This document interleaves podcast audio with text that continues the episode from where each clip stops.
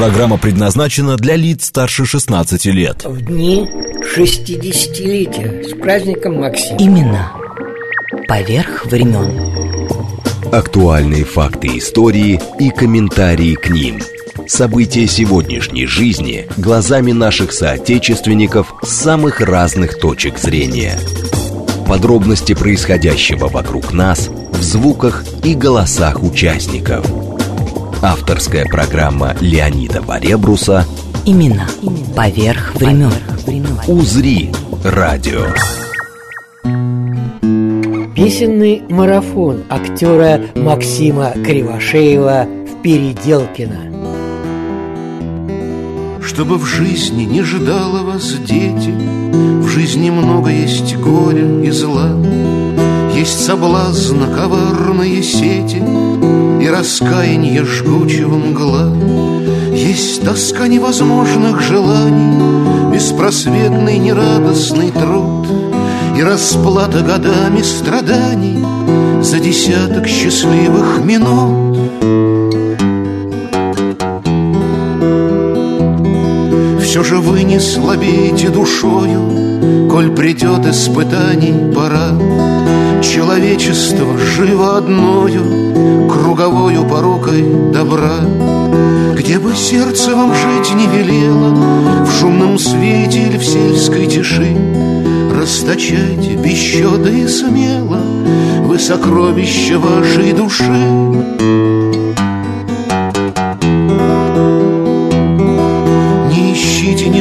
Возврата, Не смущайтесь насмешкою злой. Человечество все же богато, Лишь порукой добра круговой. Где бы сердце вам жить не велело, В шумном свете или в сельской тиши, Расточайте без счета и смело Все сокровища вашей души Все сокровища вашей души Конец XIX века, стихотворение неизвестной монахини Новодевичьего монастыря. Стих- Как в бардовской песне и положено. Да. Неизвестные стихи. Неизвестные Неизвестного автора. Да. Стихи, которые знала наизусть мать сестер Цветаевых и передала, из устно передала. Девочки запомнили, и для Марины Цветаевой стихотворение стало ориентиром жизненным и творческим. Она писала об этих стихах, что когда я их читаю, я не испытываю никакого чувства, кроме чувства стыда за свои собственные. Говорила мастерица слова. Вот об этих безыскусных стихах. У нее даже есть э, работа, э, статья, эссе по поводу этого стихотворения, которое называется «Искусство в свете совести». И Петр Петрович, он э, старчик, потрясающий, конечно, автор, который находит э, стихи там, где их очень трудно найти. Это стихотворение, оно, собственно говоря, было процитировано вот в этой работе, можно сказать, литературоведческой. Но кому была известна эта работа? Только цветоеведам. Он вчитался в этот текст, нашел там эту прекрасную цитату и сделал из нее песню. И еще один интересный пример есть. У него была песня, состоящая, как я потом выяснил, из двух песен на стихи Марины Конопницкой. Она звучала так. «Не петь с тобой мне соловей лесной, Не с вами розы расцветать весной. Среди дорог, где тысячи несчастных Бредут гонимой бурей бытия, Не быть мне солнцем в небесах бесстрастных. Нет, с человеком плакать буду я. Я полечу, как раненая птица, Понад землею истомленной болью, Чтоб к тысячам несчастных обратиться, Дыша любовью, Как ласточка затрепещу крылами Над селами, над нивами родными, Над рощами, над нашими полями, Над речкой синей. Услышу стон, увижу злые раны, Которые угрюмый сумрак прячет, И вопрошу я месяцы туманы, А кто там плачет? Пускай бы мне они не отвечали, Но к небесам пошлю свою тревогу. И спросит Бог, чьи это там печали. Мои, отвечу Богу, мои, отвечу Богу. Потом случайно мне попадается в связи с этой песней, или уж не помню по какому поводу, вдруг заинтересовался Конопницкой и стал про нее читать. И натыкаюсь на статью, где эти стихотворения, два, я вижу, с разбивкой в один его собственный маленький абзац. Он приводит их как цитату.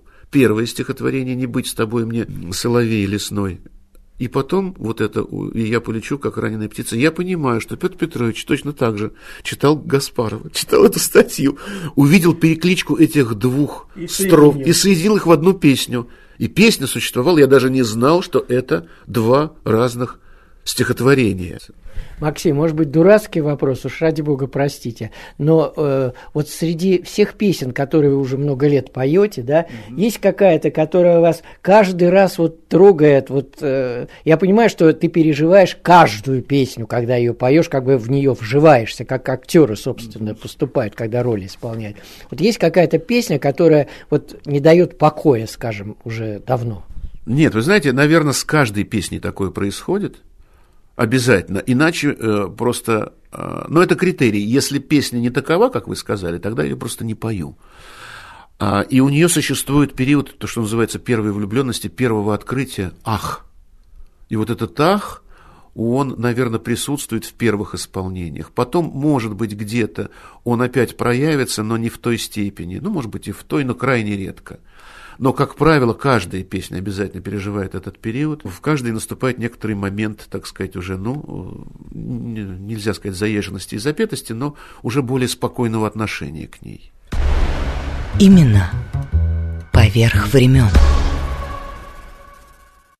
Нынче ветрено, и волны с перехлестом, Скоро осень, все изменится в округе, Смена красок этих трогательней постум, Чем нарядов перемена у подруги. Дева тешит до известного предела, Дальше локтя не пойдешь или колено, Сколь же радостней прекрасное вне тела, Ни объятия невозможны, ни измена. Посылаю тебе постум эти книги, что в столице? Мягко стелет, спать не жестко. Как там Цезарь, чем он занят? Все интриги, все интриги, вероятно, до обжорства. Я сижу в своем саду, горит светильник, Ни подруги, ни прислуги, ни знакомых, Вместо слабых мира этого и сильных Лишь согласное гуденье насекомых. Здесь лежит купец из Азии, толковым, Был купцом он деловит, но незаметен, Умер быстро, лихорадка, по торговым, Он делам сюда приплыло не за этим. Рядом с ним легионер под грубым кварцем, Он в сражениях империю прославил, Сколько раз могли убить а умер старцем. Даже здесь не существует постум правил. Пусть и вправду постум курица не птица, но с куриными мозгами хватишь горя, Если выпало в империи родиться, Лучше жить в глухой провинции у моря, И от Цезаря подальше, и от вьюги, Лебезить не нужно, трусить, торопиться. Говоришь, что все наместники варюги Но варюга мне милей, чем кровопийца. Этот ливень переждать с тобой, Гетера Я согласен, но давай-ка без торговли Брать цистерцы из покрывающего тела. Все равно, что дранку требовать у кровли протекаю, говоришь, но где же лужа? Чтобы лужу оставлял я не бывало. Вот найдешь себе какого-нибудь мужа, он и будет протекать на покрывало. Вот и прожили мы больше половины, Как сказал мне старый раб перед таверной. Мы, оглядываясь, видим лишь руины. Взгляд, конечно, очень варварский, но верный. Был в горах, сейчас вожусь с большим букетом, Разыщу большой кувшин, воды налью им, Как там в Ливии мой постум, или где там, Неужели до сих пор еще воюем? Помнишь постум у наместника сестрица, Худощавая, но с полными ногами, Ты с ней спал еще, недавно стала жрица, Жрица постум и общается с богами. Приезжай, попьем вина, закусим хлебом или сливами, Расскажешь мне известия, постелю тебе в саду под чистым небом И скажу, как называются созвездия. Скоро постум, друг твой любящий сложение, Долг свой давний вычитанию заплатит, Забери из-под подушки сбережения Там немного, но на похороны хватит. Поезжай на вороной своей кобыле В дом Гетер под городскую нашу стену.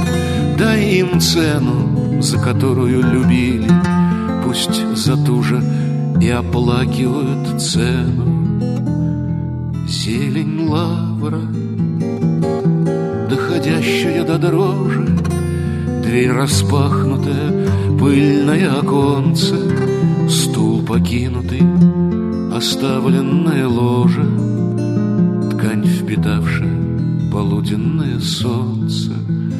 Понт шумит за черной изгородью пини, Чье-то судно с ветром борется у мыса На рассохшейся скамейке старший Плиний Дрозд щебечет в шевелюре кипариса.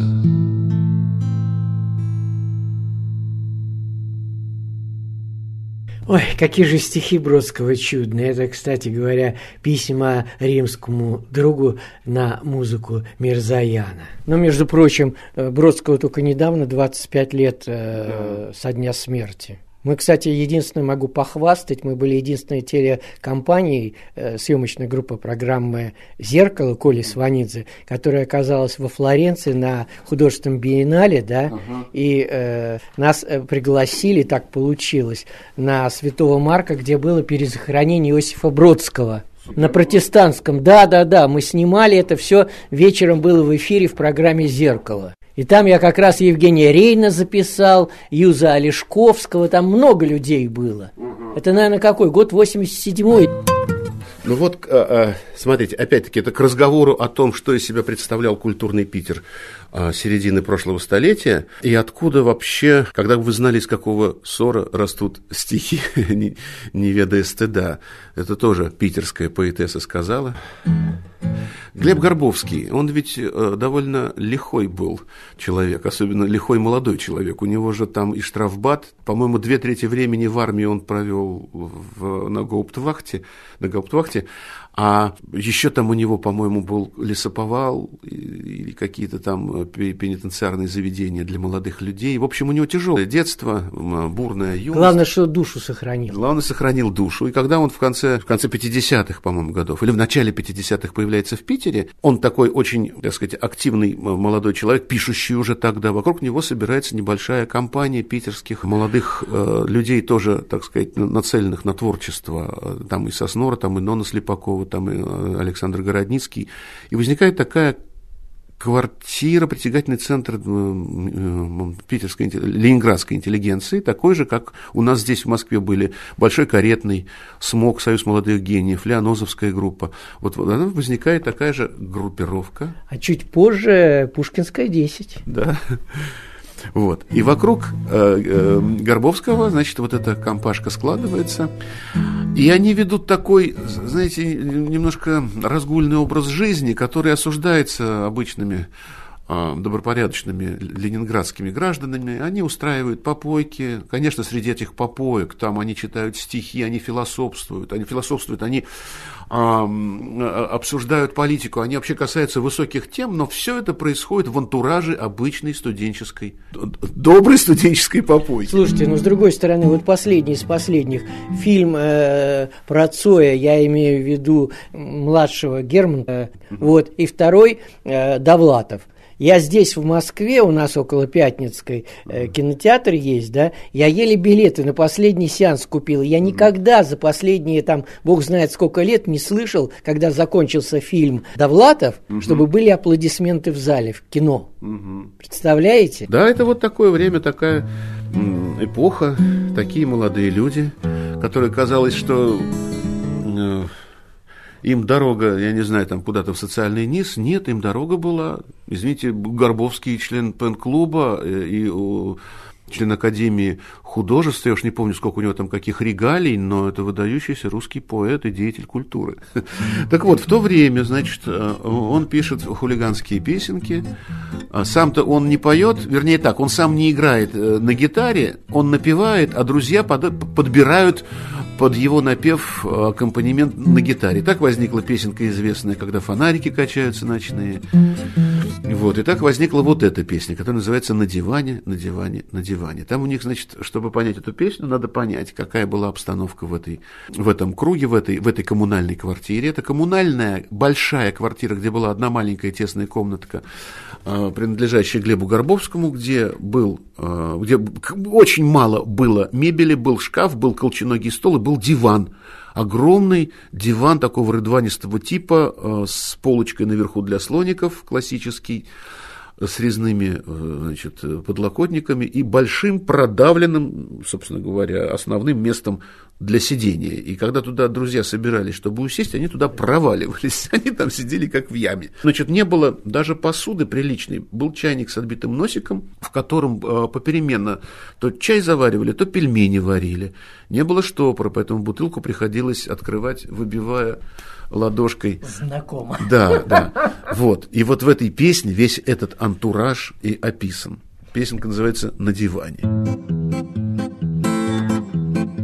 диване, на диване, на диване А мы лежим, художнички Ах, у меня, у меня, да и у Вани Протянулись ножички Ах, у меня, у меня, да и у Вани Протянулись ножички. В животе, в животе снуют пельмени Как шары бильярдные. Отдайте нам, дайте нам хоть рваных денег Будем благодарны Отдайте нам, дайте нам хоть рваных денег Будем благодарны Понадыб, понадыбали б в кино мы. По красивой дамочке. Мы лежим, мы лежим, малютки-гномы На диване в ямочке. Мы лежим, мы лежим, малютки-гномы На диване в ямочке А мы б буты, мы б бутылочку по попе Хлопнули б ладошкою. А мы бы дрыг, мы бы дрыгнули в галопе Протянутой ножкою.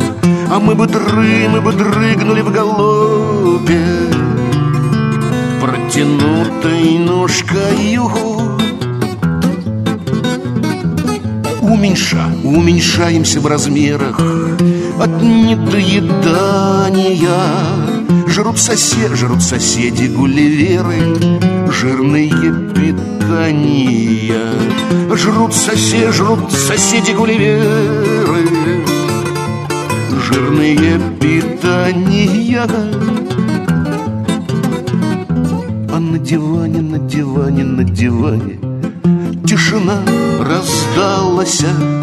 Ах, у меня, у меня, да и у Вани Жизнь оборвалась. Ах, у меня, у меня Да и у Вани Жизнь оборвалась. Песенный марафон актера Максима Кривошеева в Переделкино. Именно поверх времен.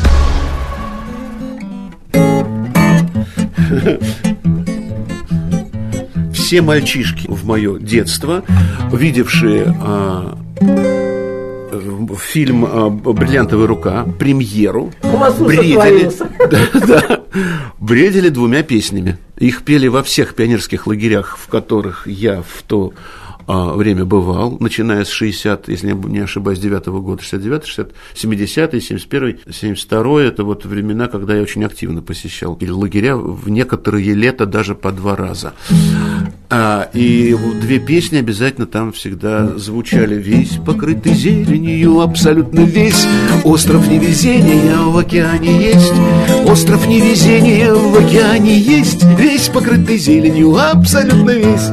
Вот эта песня звучала, и, конечно, песня про Зайцев звучала. И обязательно как-то так или иначе... Сеня, руку береги. Да. Фильм, естественно, был растащен на цитаты образы двух этих замечательных людей так или, или, или иначе как-то обыгрывались э, в каких-то шутках, в каких-то э, играх наших того времени. То есть э, Миронов и Никулин – это два персонажа, может быть, еще чуть-чуть Вицин, может быть, еще чуть-чуть Мургунов, но Никулин и Миронов были всегда на первом месте в пионерлагерном фольклоре. В детстве знал «Среди ночи разбуди», от начала до конца без запинки. Вот вы знаете, почему взяли в руки гитару, работая журналистами, скажем, даже Ада Якушева, Боря Вахнюк, Леня Сергеев. Это все радиостанция «Юность», Татьяна э, Висбор. Почему они взяли в гитары, я знаю. А мне хотелось от вас услышать. У вас как было? Угу. Тут, мне кажется, надо будет вспомнить Аду Якушеву, эти другие города, потому что у нее не голос, а колокольчик какой-то. Я-то думаю, что они все-таки сначала взяли гитару, а потом оказалось так, что их профессия так или иначе связана с тем, что они взяли гитару. Они стали журналистами, то есть они продолжили эту беседу с обществом, только уже э, более широко. Ну, я более... горжусь, что, например, мы земляки сада Якушева. Имеете полное право гордиться, да, потому что Питер – это вообще э, город замечательный, это гнездо культуры российской во все времена во все времена, и в 60-е годы особенно. Сколько там было компаний, из которых потом впоследствии выросли и поэты замечательные, и кружок э, вокруг Анны Андреевны Ахматовой, и Бродский, и Глеб Горбовский вокруг него, и Нонна Слепакова, и Виктор Соснора, и, и аквариум. И вообще вот эта вот традиция создавать некие творческие кружки молодежные, которые потом разрастаются пышным цветом, давая нам такое богатое наследие в виде деятелей культуры, искусства, литературы, кинематографа. Это тоже вот такая питерская традиция. Она, кстати, московская тоже, Москва тоже перенимала. Был свой и Большой Каретный, и смог Союз молодых и, Между гений. прочим, в Петербурге был большой театр тоже. Ну, правда, до 17 года, потом консерватория это стала. Ну, конечно, я, не могу с Адой Якушевой тут соревноваться в звонкости э, э, голоса, да.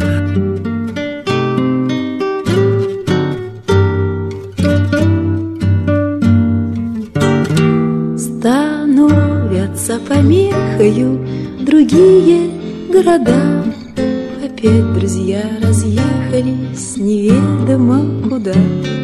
По-прежнему упрямо я пытаюсь угадать Какие эти самые другие города. Какие эти самые другие города Друзья, те больше сведущие и знающие, видать. Насильно не поедешь ведь в другие города ну разве только заживо, без всякого труда? Умеют привораживать другие города. Умеют привораживать другие города. Становятся помехою другие города. Опять друзья уехали неведомо куда. По-прежнему упрямо я стараюсь угадать Какие эти самые другие города? Какие эти самые другие города? Песенный марафон актера Максима Кривошеева в Переделкино. Именно поверх времен. Леонид Варебрус. Имена. Поверх времен. Песенный марафон актера Максима Кривошеева в Переделкино. Слава прабабушек томных, Домики старой Москвы, Из переулочков скромных Все исчезаете вы. Точно дворцы ледяные По мановению жезла, Где потолки расписные До потолков зеркала, Где клавесина аккорды, Темные шторы в цветах, Великолепные морды На вековых воротах. Кудри, склоненные к пяльцам, Взгляды портретов в упор. Странно постукивать пальцем О деревянный забор. Домики знаком породы С видом ее сторожей Вас заменили уроды Грузные в шесть этажей Домовладельцы их право И погибаете вы прабабушек слава Домики старой Москвы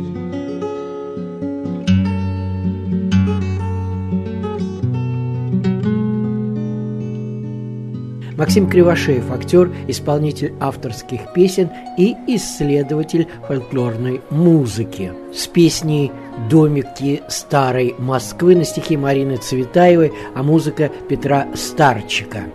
Об актерской профессии, выборе песен, о первом в России конкурсе актерской песни имени Андрея Миронова. Это было в 91 году, 1991 в театре Ленком. И будем говорить с выпускником Щепкинского училища, актером Ленкома и Ногинского драматического театра.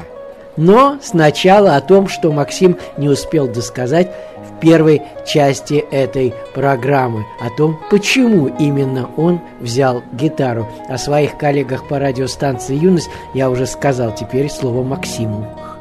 С детства очень нравилась сама вот эта атмосфера какой-то и, и искренней обстановки, когда кто-то к, друз... к родителям приходил, брал гитару и пел. Это то, чего не было во внешнем мире. А, в официальном мире за пределами э, квартиры, что называется, за пределами узкого круга друзей. Мне почему-то э, с детства, вот, э, ну, на самом деле, Атланты держат небо на согнутых руках. Вот как пилось это вот в школе еще, так вот до сих пор, сколько лет прошло. Конечно, да. А у вас-то еще эти Атланты имеют точный, абсолютно зрительный, да, зрительную связь. Для нас, для москвичей, это просто некие Атланты, а для вас конкретно мимо те, те, мимо которых выходили.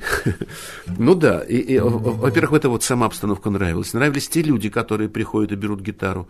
Впоследствии нравились записи этих песен на магнитофоне. И так постепенно вот это э, доброе чувство, вот эта симпатия к этому жанру, к этому инструменту очень искреннему, а в результате вылилось в желание делать то же самое. Кроме того, человек с гитарой в то время в любой компании что-то значил. Он, э, можно было себя каким-то образом утвердить, если тебе себя утвердить в чем-то в другом не было возможности. Например, в пионерском лагере все были очень спортивными, а, гоняли футбол, а я футбола избегал, я очень не любил этих э, коллективных спортивных игр.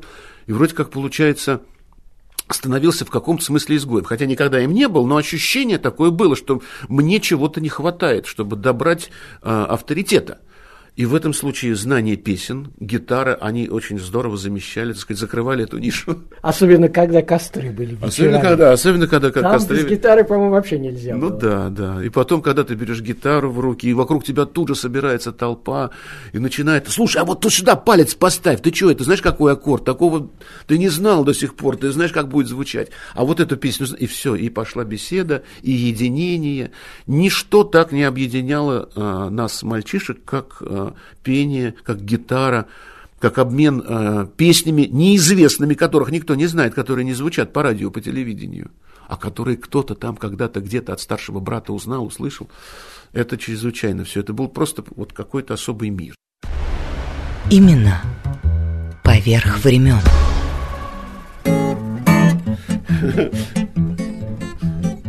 Все мальчишки в мое детство, видевшие а, фильм а, «Бриллиантовая рука», премьеру, бредили, да, да, бредили двумя песнями. Их пели во всех пионерских лагерях, в которых я в то время бывал, начиная с 60, если я не ошибаюсь, 9 -го года, 69 60 70 71 72 это вот времена, когда я очень активно посещал пионерские лагеря, в некоторые лета даже по два раза.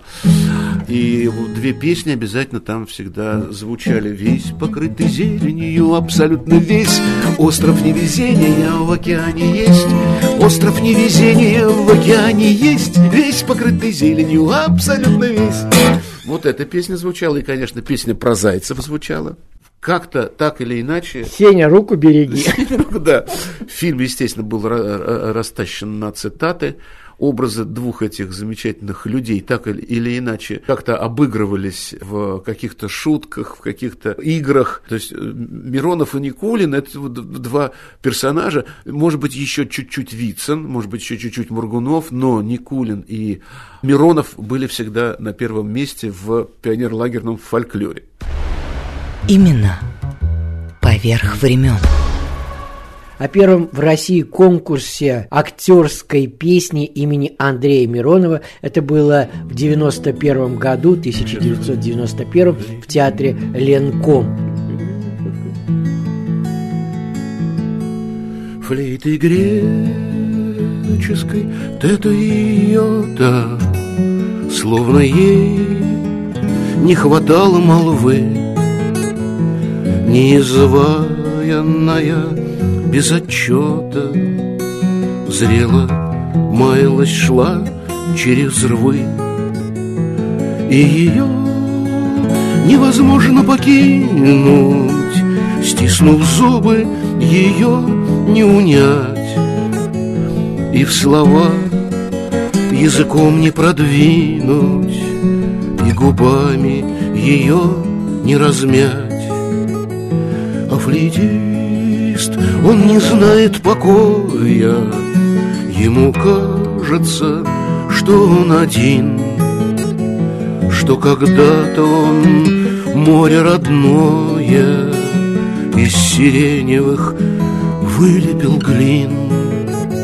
Звонким шепотом честолюбивым Вспоминающим шепотом губ он торопится быть бережливым, Емлет звуки опрятен и скуп. Вслед за ним мы его не повторим, Комья глины в ладонях моря. И когда я наполнился морем, Морой стала мне мера моя. И свои-то мне губы не любы. И убийство на том же корню.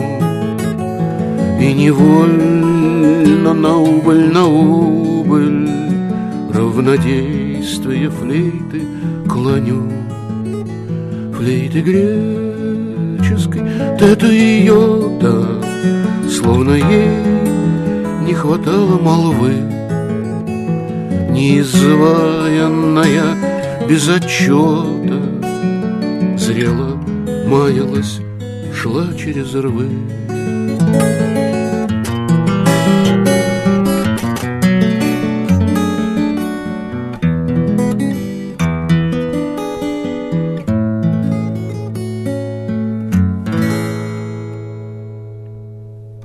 Это песня Петра Петровича Старчика на стихи поэта Мандельштама. Песня непростая, потому что сам поэт Мандельштам непростой.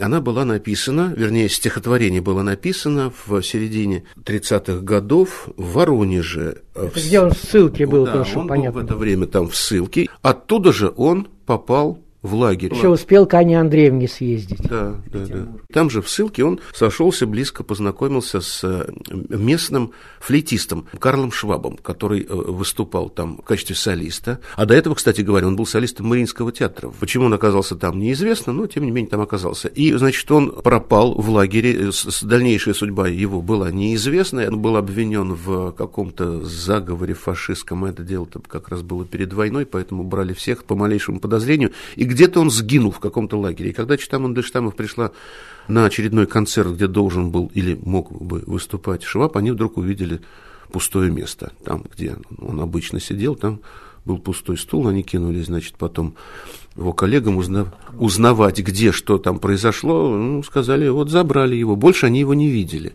И Мандельштам написал вот эту песню про флейтиста, где очень много всяких греческих а, аллюзий и, и, и реминисценций. Флейта греческой тета и йота. Почему? Тета и йота, потому что от, из этих двух э, слогов состоит слово флейта, фьота, флейта, тета и йота.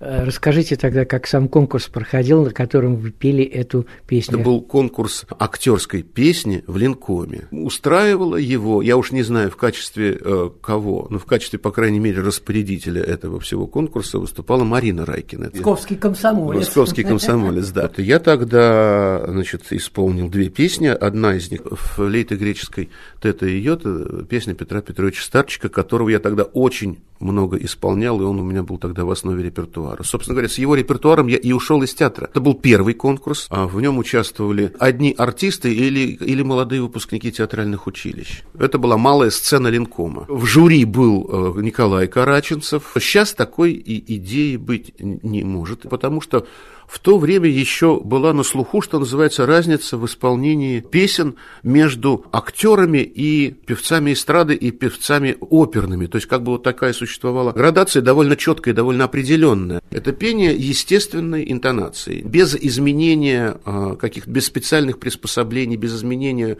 в артикуляции, в подаче, да, как вот, например, оперные песни, это песня с горячей картошкой во рту, с определенной позицией, да, а актерское пение, это актерское это пение естественное. И поэтому идея была очень плодотворна. Да. Почему имени Андрея Миронова? Да, пожалуй, он один из э, немногих артистов, делал это регулярно и заметно. Да, у меня, кстати говоря, незадолго до э, того, как он ушел, была случайная встреча с ним. Я был женат на выпускнице театрального училища того же самого, что и я, имени Щепкина.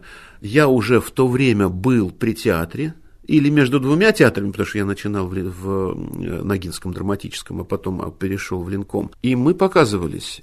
И показывались мы в театр сатиры. Договорились, чтобы нас прослушал Миронов. И она там читала монолог, и мы с ней пели песенки. Она пела песенку «Мой папаша были дворника, мамаша барыня, а будь вы граф или подзаборник, все одинаково вы мне родня, где тройка с посвистом, попык с ротмистром, того, что не было, ни, ни жалей, ни жалей, ни жалей, ни жалей, рвань шинельная, шпана панельная, кому любовь мою за пять рублей. Я приблизительно спел, процитировал, она пела, естественно, ярко, хорошо. Я подыгрывал, это была песня Кима. И Миронов так возрадовался, услышав эту песню. Он ее раньше не слышал. Он говорит, какая замечательная песня. Вы прекрасно поете. Потрясающе. Он радовался, как ребенок вот этой вот вновь услышанной песни. Не взяли в театр сатиры. Она потом оказалась у Марка Розовского в театре. Но вот эта непосредственность Андрея Миронова меня тогда поразила. И абсолютно никакого не было такого, знаете, начальственного отношения к молодой актрисе, к нам, к молодым, свысока, высоко. Нет, было очень дружеское, хорошее, доброе отношение и, и детская наивная радость от того, что он услышал хорошую песенку. Именно поверх времен.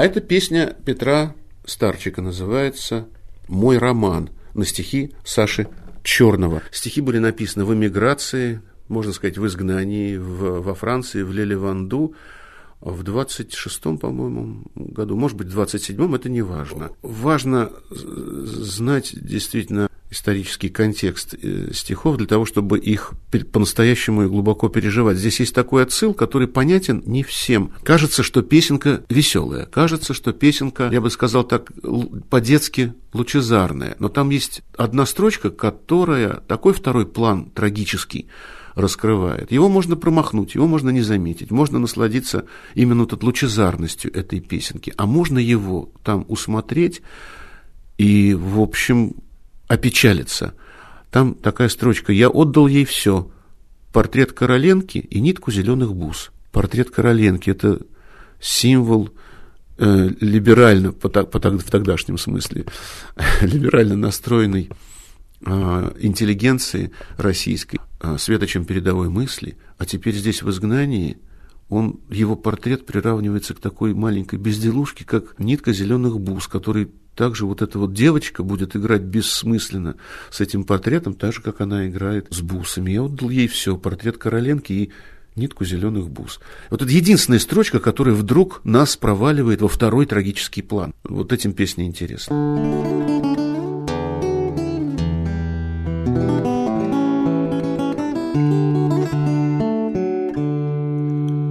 Любит прачку, кто любит маркизу, у каждого свой дурман.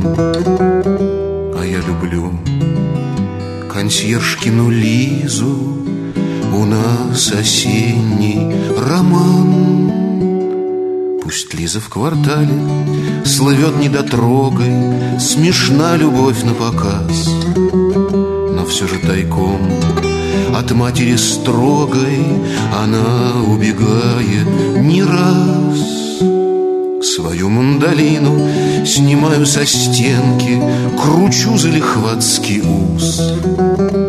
Я отдал ей все, портрет Короленки И нитку зеленых бус. Тихонько-тихонько, прижавшись друг к другу, Сидим и грызем миндаль. Но ветер играет. Ноябрьскую фугу нас греет русская шаль. А Лизин кот, прокравшись за нею Обходит и нюхает пол.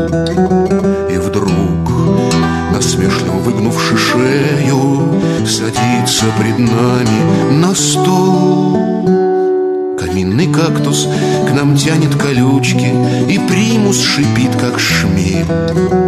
У Лизы Чудесные теплые ручки И в каждом глазу газель. Для нас уже нет двадцатого века И прошлого нам не жаль. Мы два Робинзона Мы два человека Грызущие тихо миндаль. Но вот в прихожей Скрипят половицы, раскрылась створка дверей. И Лиза уходит, потупив ресницы За матерью строгой своей. На старом столе перевернуты книги Платочек лежит на полу На шляпе. Валяются липкие фиги И стул опрокинут в углу. Ясности после ее ухода Я все-таки должен сказать, что Лизе Три с половиной года. Зачем нам правду скрывать?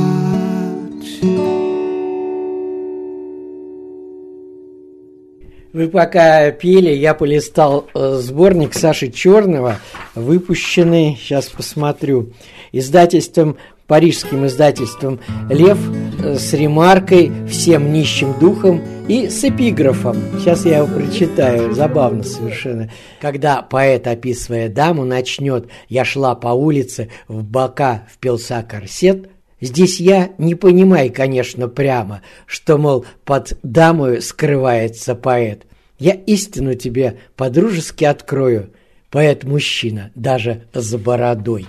И мы поговорим о стихах, а потом вспомним про Александра Володина и Александра Митту. Тем более в этом сборнике, прямо вот э, в продолжение той песни, которую вы пели сейчас на стихи Саши Черного, есть вот такая вещь. Наши предки лезли в калете и шептались там не раз. Туго, братцы, видно, дети будут жить вольготней нас. Нынче так же, как вовеки, утешение одно. Наши дети будут в Мекке, если нам не суждено.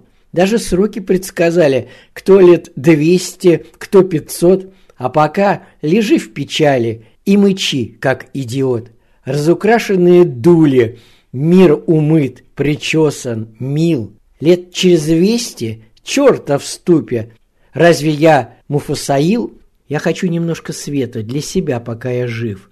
От портного до поэта всем понятен мой призыв, а потомки – Пусть потомки, исполняя жребий свой и кляня свои потемки, лупят в стенку головой. И давайте э, вспомним про Александра Володина и режиссера Александра Митту. Ага. Я вас прощаю, я вас прощаю. На этой планете я не проживаю, но я на другой проживаю. Привет. Замечательные стихи Володи. Ну, он вообще просто святой человек, человек абсолютно непрактичный. Да, вот и как он при жизни себя не мог поставить, что называется, на твердую ногу, и слава богу. Так и, видимо, после жизни, видите, нет у него никаких а, наследников, которые сидят как собаки на сене над его наследием. Именно поверх времен. Открыться жизни, распахнуть наружу окно мое, я сон души нарушу, как долго заперта была в глуши, распахнута душа моя, дыши, Смотри во все глаза, что происходит в открытом мире. Появился спит.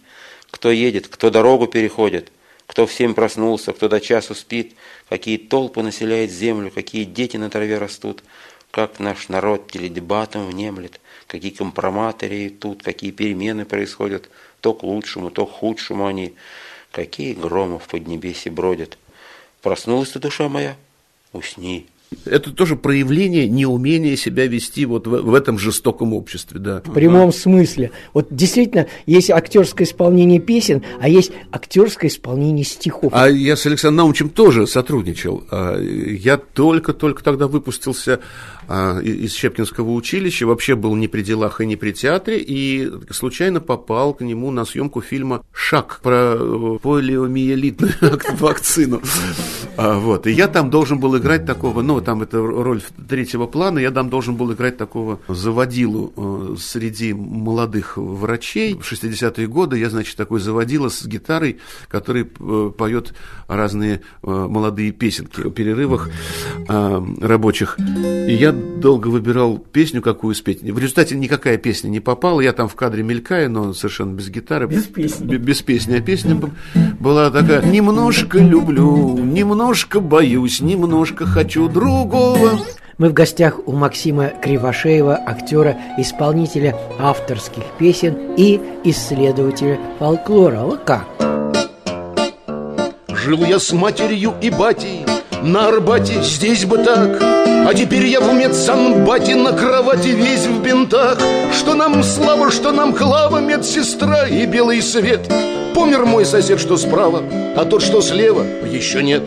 И однажды, как в угаре, тот сосед, что слева мне Вдруг сказал, послушай, парень, а у тебя ноги-то нет.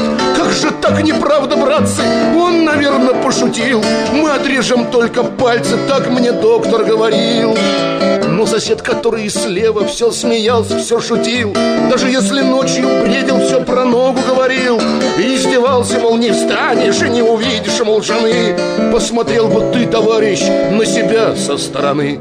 Если был я не калека и слезал с кровати вниз Я б тому, который слева просто глотку перегрыз Умолял сестричку Клаву показать, каким я стал. Был бы жив сосед, что справа, он бы правду мне сказал Песенный марафон актера Максима Кривошеева в Переделкино.